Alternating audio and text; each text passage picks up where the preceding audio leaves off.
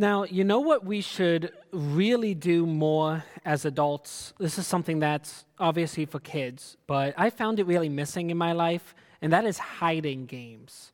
Hiding games. Like, okay, if, if I were to say after church, we're all to do a group wide game of hide and go seek, wouldn't you be like, yes? I've wanted to, but like adults don't do that, right? But uh, who among us ha- hasn't like gone through an art museum and been like, that's a good hiding spot, right? Or like for Easter, right? I would love to go explore around a local park trying to find colorful eggs with goodies inside of them right? Like we we don't have to pretend. We don't have to be like oh no i am i'm an adult. I only care about business. No like let's all right i, I can see i've lost you. That's okay. That's okay I, I know we just had Thanksgiving, it's upcoming Christmas, and you guys like, why is he talking about Easter? Fine. But the point is, hiding and finding doesn't always have to be stressful right? Kids love playing hide and go seek. Easter egg hunts are super enjoyable. Hiding and finding doesn't always have to be stressful. It, it's not like losing your passport before a flight. Sometimes it's finding the perfect gift for someone at Christmas or going to a restaurant and finding that meal on the menu that you just have the perfect craving for. Finding something that's lost doesn't always have to be stressful, there can be great joy in it. In our passage today in the book of Luke, Jesus describes the absolute joy of finding that which was once lost. He tells two parables one of a shepherd leaving 99 sheep to find one, and one of a, another woman finding a lost coin in her house. And we'll see the joy that occurs when they find what they were looking for. But that joy only occurs when you have the devotion and the desire to find what is lost. In our passage, we'll see the desire, devotion, and joy that Jesus has in finding what was once lost and bringing them to himself. The desire, devotion, and joy that he has in saving sinners. You know, you can tell a lot about someone by what brings them joy. So let's read our passage today, taking a careful look to see the desire that Jesus has to find his people and bring them back to himself. Luke 15, starting in verse 1. Now the tax collectors and sinners were all drawing near to hear him. And the Pharisees and scribes grumbled, saying, This man receives sinners and eats with them. So he told them this parable. What man of you, having a hundred sheep, if he has lost one of them, does not leave the 99 in the open country and go after the one that is lost until he finds it? And when he has found it, he lays it on his shoulders, rejoicing. And when he comes home, he calls together his friends and his neighbors, saying to them, Rejoice with me, for I found my sheep that was lost. Just so, I tell you, there will be more joy in heaven over one sinner who repents than over 99 righteous persons who need no repentance. Or what woman, having ten silver coins, if she loses one coin, does not light a lamp and sweep the house and seek diligently until she finds it? And when she has found it, she calls together her friends and neighbors, saying, Rejoice with me, for I have found the coin that I had lost. Just so, I tell you, there is joy before the angels of God over one sinner who repents. First, we see the desire that Jesus has to find and teach sinners in verse 1. We see that Jesus has gone from dining with the Pharisees back in last week's uh, section in verse 14 to now welcoming tax collectors and sinners who have come to him to hear. It's worth noting that chapter 14 ends with Jesus saying, He who has ears to hear, let him hear. And then chapter 15 starts with, Now the tax collectors and sinners were all drawing near to hear him. Just as Jesus encodes those who want to listen to come, those who realize they need Jesus are the ones coming to him. They want to hear, they want to know what Jesus has to say. The ones who want to be taught are coming to the one who wants to teach. But the Pharisees say that Jesus is receiving and eating with sinners. Now, the Greek word for receive here means kind of a, a welcoming acceptance. And the words for eating with implies like a association with, like eating together at the same table, being on familiar terms with. So the language that the Pharisees is using here isn't like Jesus happened to sit at the same hibachi table with sinners. And, well, I guess you're my adopted family for the night, all right? Let's just stick to each other's food, right? No, Jesus is, the language is like he's welcoming them into his home, eating with them, getting to know them, appetizers, hot cocoa after the meal, the whole shebang. He's being friendly with them. And these were people that the Pharisees would never want to associate with. People who did immoral things or had jobs that unfortunately hurt people, like the tax collectors. There were even rules in place during that time that rabbis shouldn't associate with ungodly people. And in the eyes of the Pharisees, the sinners weren't worth being with. And I'm sure that extended to them believing that the sinners weren't worth saving. In the eyes of the Pharisees, Jesus going against these rules and against the status quo kind of discredited him. They've gone from asking Jesus why he is with sinners in Luke 5, where they have that whole dialogue, to now just complaining that he's doing it, grumbling that he's doing it. To teach a sinful person was one thing. Pharisees loved teaching. But now to associate with them in such a friendly manner, that would be considered extremely dishonorable to the Pharisees. This grumbling is them doubling down on their pride, which Jesus taught against directly to them in last week's chapter. Now, we all know the difference between a good teacher and a bad teacher, right? The difference between lovingly taking your time to help someone understand a concept versus saying, Why don't you get it? and trying to force them to memorize it. It's the difference between encouraging curiosity versus shutting down questions that you know the answer to, so obviously they should know the answer as well. The difference, I would say, is an actual desire to see the other person learn, to see the other person grow in knowledge. Jesus constantly invites people to hear and then teaches those who show a willingness to learn. He has that desire to teach and correct sinners. But the Pharisees don't have a desire to truly teach, they have the desire to have the status of a teacher. Back then, Pharisees and scribes, they were regarded with high honor because they were the ones with the knowledge, right? They were the ones that got the best seats at the table. As Jesus said in Matthew 23, the Pharisees loved the place of honor at feasts, and the best seats in the synagogue, and greetings in the marketplace, and being called rabbi by others.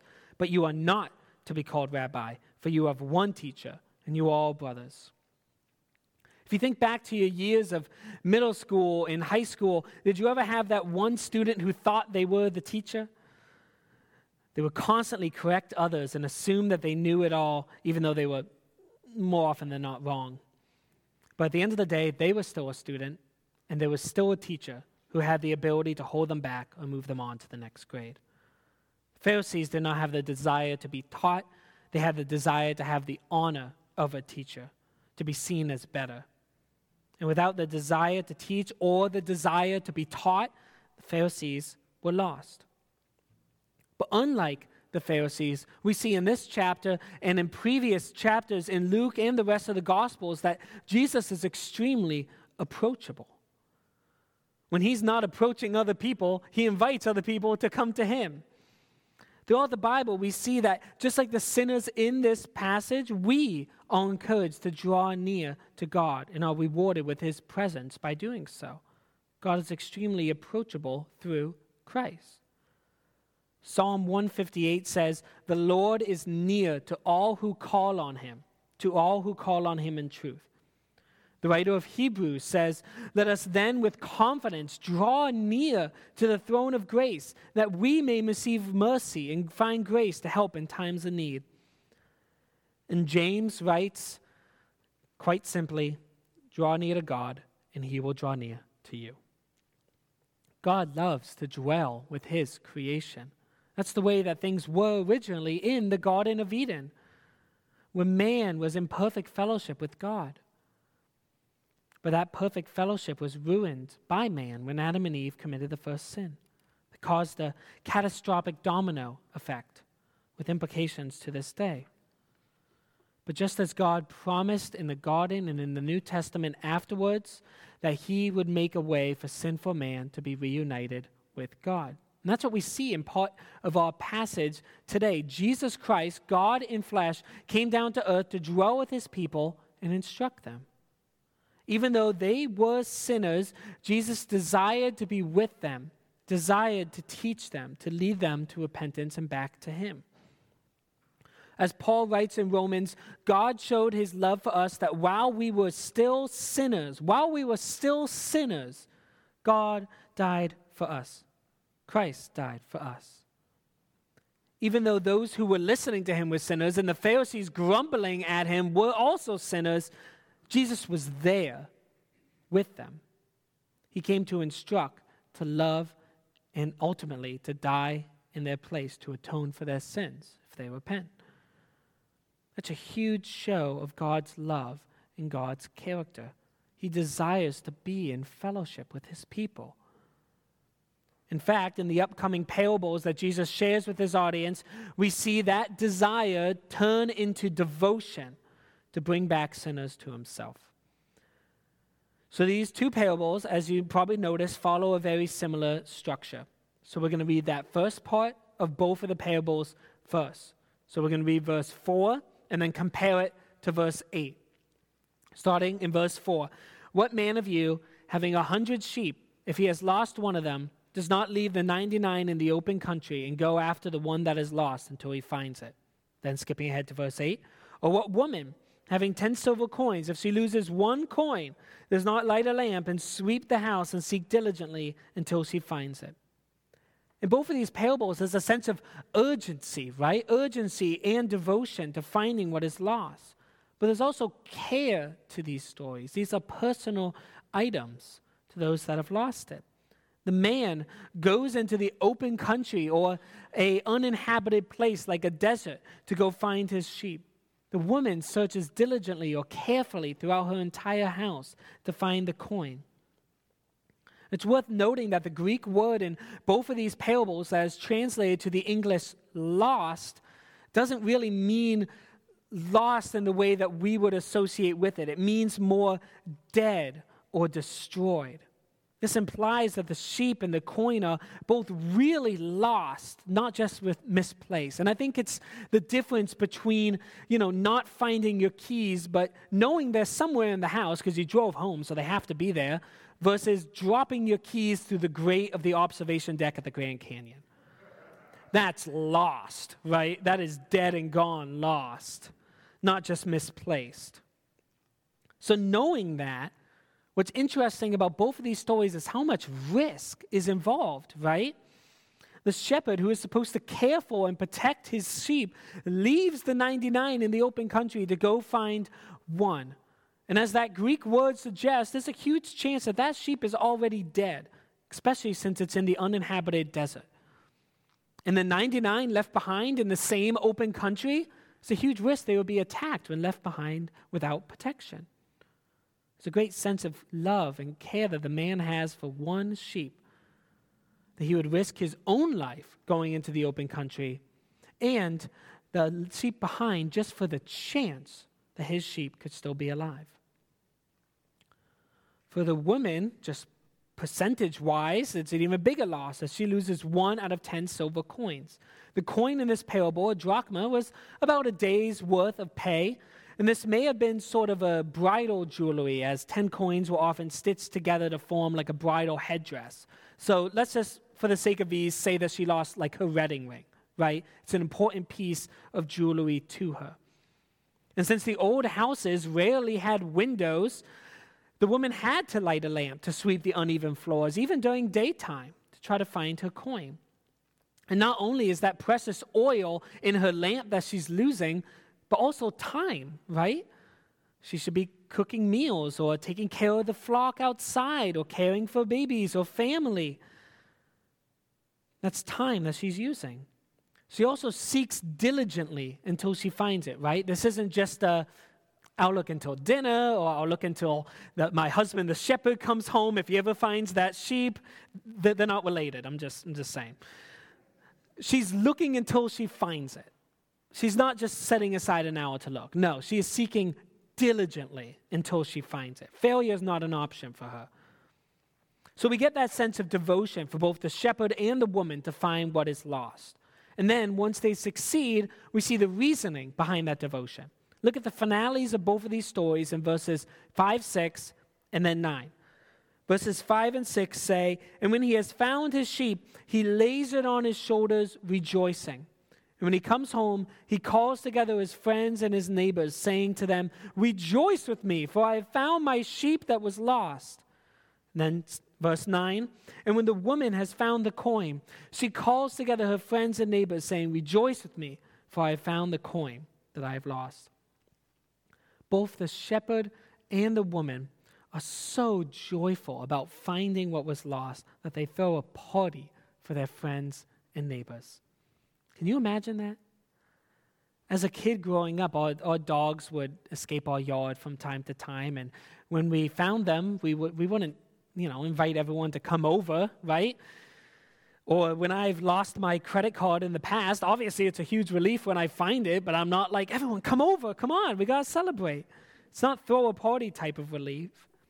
I think the big thing to take away from those verses is that it's not about the money. The party that the shepherd and the woman throw, since they invite their friends and neighbors, probably cost way more than the sheep and the coin combined. Especially considering that the man has left his 99 other sheep and the woman just used all of the oil to sweep the house with the lamp, they have already invested time and money to find what was lost let alone throwing a party and spending more to celebrate. Both of them give the same justification to their friends and neighbors, following the same template of rejoice with me, for I have found the blank that I have lost. It's the finding of the item that was important to them. It was the personal value of that item, what that item meant to them that made it so celebratory when it was found.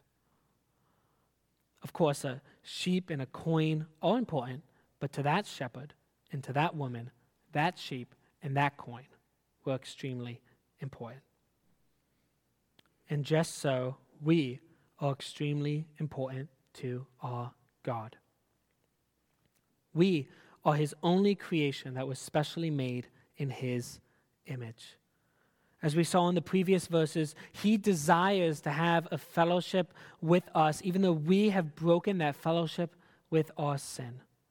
Just like the sheep or the coin, we are truly lost, dead in our sins, not just misplaced, lost. But John 3:16 says, "For God so loved the world that he gave his only son, that whoever believes in him shall not perish, but have eternal life." Talk about devotion. Instead of loving one coin or one sheep, God loved the entire world. Instead of going into the open country or sweeping the house, God gave his son to us. Instead of inviting over friends and neighbors to celebrate, well, we'll see in the following verses what kind of celebration God has for one sinner who repents. Jesus, God in the flesh, loves his creation so much that he wanted to come back into fellowship with us and give us a way to escape from our sin, which separated ourselves from him. Not only did he have that desire to be back in fellowship with us, he had the devotion to see it through. The penalty for our sin is complete physical and spiritual death in every sense of the word because we have broken that fellowship with our God. And Jesus came, he lived a life without sin, and then took that punishment for our sin on our behalf on the cross, enduring the shame, pain, and death in our place, and then rose from the grave three days later. Now, whoever repents and puts their faith in that sacrifice by Christ can rejoice that the penalty has been paid for. And now they can engage in fellowship with God again and look forward to complete physical and spiritual fellowship in heaven after death. 1 John 1 9 says, If we confess our sins, he is faithful and just to forgive us our sins and to cleanse us from all unrighteousness. Just like the sheep, we have gotten ourselves lost and need a Savior.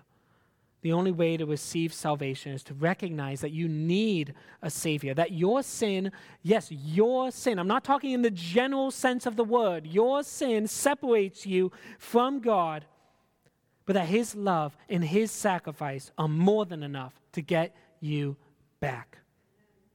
That's why the sinners gather to listen to Jesus because they know that they are lost and need a Savior. And that's why the Pharisees are so lost, because they don't think they need a Savior. They believe that their so called good works of the law are enough to save themselves from sin and bring themselves back to God.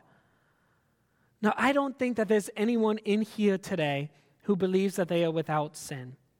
It's popular for people of the world to say, nobody's perfect, right? So I know that we have all done things that have unfortunately hurt others or done the wrong thing. I know that I have. I think it's far more likely for someone like the Pharisees to believe that they are making up for their sinfulness with arbitrary goodness, hoping that they eventually do more good than bad. But it's good news that you don't have to hope in yourself.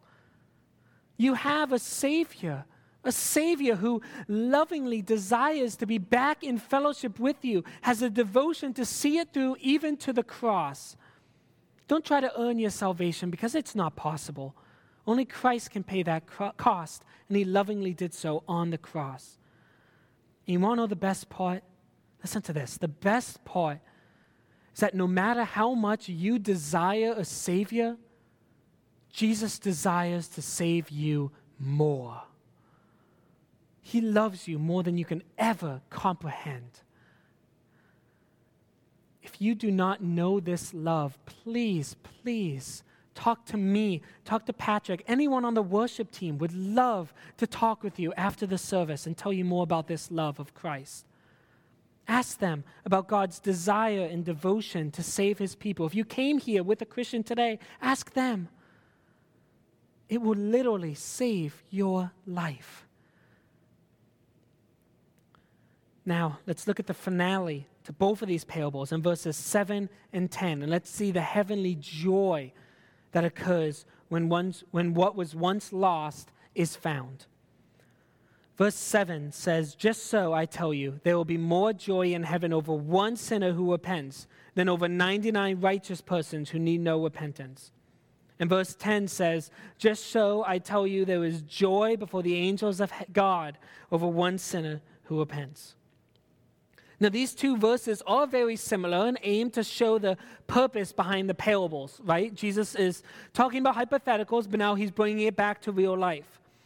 And he's saying that just as the shepherd and the woman celebrate over finding what was lost and bringing it back to them where it belongs, there will be joy in heaven over sinners who repent and come back to God. Let's look at verse 7 first. Jesus is explaining the parable that, by saying that he is the shepherd, the sheep is the sinner who is lost in their sin, and Jesus is bringing that sheep back to him. Is, that's him leading that sinner to repentance. And that 99 other sheep are righteous people who need no repentance. Now, a quick note on that before we continue. We know that the Bible clearly teaches that everyone is sinful since the first sin in the Garden of Eden. Paul writes in the book of Romans, all have sinned and fallen short of the glory of God. And Jesus himself says in Mark, no one is good except God alone. So, what is Jesus saying here about righteous sheep? Remember that Jesus is saying these parables in response to the Pharisees, right? The self righteous Pharisees. And they are complaining that he is hanging out with the sinners. I believe personally that Jesus is turning the Pharisees' thoughts against them. He's using their own mentality against them. He's saying, like, okay, if you think that you're so righteous, then why would I need to spend my time to seek and save you? Seems like you don't think you need it. If you don't need to repent over any sin, then we don't need to celebrate anything. If you don't think you need a Savior, then you won't get one. I think that he's saying no matter which way you spin it, he is correct in being with sinners, especially since they are lost and want to be found. He is perfectly okay with leaving the self righteous sheep in the open country to go out and find the one sheep who is his. Not even their numbers can make them correct, as one is saved versus the self righteous 99. This many versus the few idea is even clear in an earlier parable by Jesus in Matthew 7. He said, Enter by the narrow gate, for the gate is wide and the way is easy that leads to destruction, and those who enter by it are many. For the gate is narrow and the way is hard that leads to life, and those who find it are few. It's easy to be self righteous and to reject a Savior. It's harder to humbly repent and understand our lostfulness. But those are the ones who are saved. Notice that these so called righteous are missing from the second parable. Jesus really wants us to hone in on the main point. Rather than a response to the Pharisees, he wants us to hone in on there is joy before the angels of God over one sinner who repents. Now, angels are extremely unique and interesting creatures. We don't know a lot about them. We know that they aren't floating babies with wings, so we can check that one off. We see in the Psalms that angels guard and protect God's people and obey God's word. They are his messengers. We see in the New Testament that angels are in heaven now, constantly worshiping God and seeing his face. And even in 1 Peter, we are very curiously told that angels long to look upon the gospel that has been given to us. All of that to say that these creatures of heaven, who are simultaneously God's soldiers, messengers, and worshipers, are filled with tremendous joy when a sinner repents and comes back to God. Isn't that absolutely incredible? Every time a sinner recognizes that they are in need of a Savior because of their sin and decide to turn away from their sin and turn back to God, there is essentially a huge party being thrown in heaven. And from what we know about heaven, with paves, uh, streets paved with gold, and God Himself giving off enough holy light so there was no need for a sun, I bet, that, I bet that's quite the celebration. Notice that Jesus speaks in the singular tense, right? There is joy over one sinner. The angels don't just wait until 100 sinners. They don't wait till the end of the heavenly quarter. And if they had a good quarter of positive net sinners versus negative net sinners, then okay, let's have a pizza party. No. They are celebrating over each and every single sinner that repents and comes back to God. Christian, if you repented over your sin and came back to God, there was heavenly celebration because of you talk about our worth and our unworthiness, right? Each and every sinner who repents is worthy of joy and celebration in heaven because each and every sinner who repents is precious to God, just like the one sheep out of a hundred or one coin out of ten. That is because of the love that God has for his people, for his creation that was made in his image, that was lost but is now found. God Himself is so joyful when sinners come back to Him that He says, Rejoice with me, for I have found my child that was lost. God going down to earth in the human form of Jesus and saving His child is far greater than any rescue mission that has ever been attempted.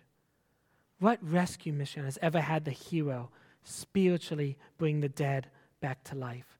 What rescue mission has ever had a hero, a God, come down, be humiliated on the cross, and die in place for those who do not deserve it? Remember that we were made in God's image. So the best parts of our life are but glimpses of heaven glimpses of God. The joy that we feel before finding, when we find a lost passport right before getting on the plane, is a taste of the joy that God feels when finding us. The joy we feel when we find our lost child in the supermarket, probably in front of the toys. And that joy we feel when we find them is a sliver of the joy that God feels when finding us. And that joy you feel when you finally find the man or the woman that you want to spend the rest of your life with, and you kiss on the altar and are now found in each other, that joy is but a small percentage of the joy that God feels when finding his bride, the church. Our God is a God of intense love and joy towards his people, and that is reflected in the joy in heaven over sinners who repent. God delights in saving his people. Do you, do you see the big picture here? Jesus responds to the Pharisees grumbling and complaining about sinners with joy towards finding those sinners and bringing them back to Him. Remember that these sinners, I mean, compared to the Pharisees, they look like saints, right? But these are sinners. These are tax collectors who are taking advantage of the poor. These are sinners who have hurt other people. And the Pharisees, well, I think we know enough about them. But these are sinners. And Jesus is saying, I know you don't care for these sinners, but for me, I don't just care for them. I love them. They are who I'm here for. They're who I'm here to save. I left heaven, came down in flesh, and will die for these sinners. I will die in their place. Just as a shepherd journeys into the desert or a woman sweeps the floor of her house, I will find what is mine and I will bring it back to me because I love them. There's a big difference between the heavenly perspective that Jesus has and the worldly, pigeonholed perspective that the Pharisees have. Even though the Pharisees are meant to be those who have the wisdom of all things godly, that's who they are supposed to be, they cannot see past themselves and see the inspiration for heavenly joy right in front of them. What is happening in front of them is far greater than anything happening in the rest of the world during that time. God in flesh saving his child. If the Pharisees were to put aside their pride, they would see the beauty of humility in front of them, the humble sinner listening in repentance to their Savior. If the Pharisees were to stop worshiping a God made in their own image, they would see the little Son of God right in front of them.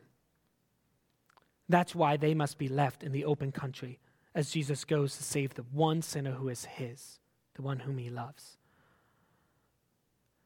In these 10 verses, we see God who came to seek and save his people, and we see two responses.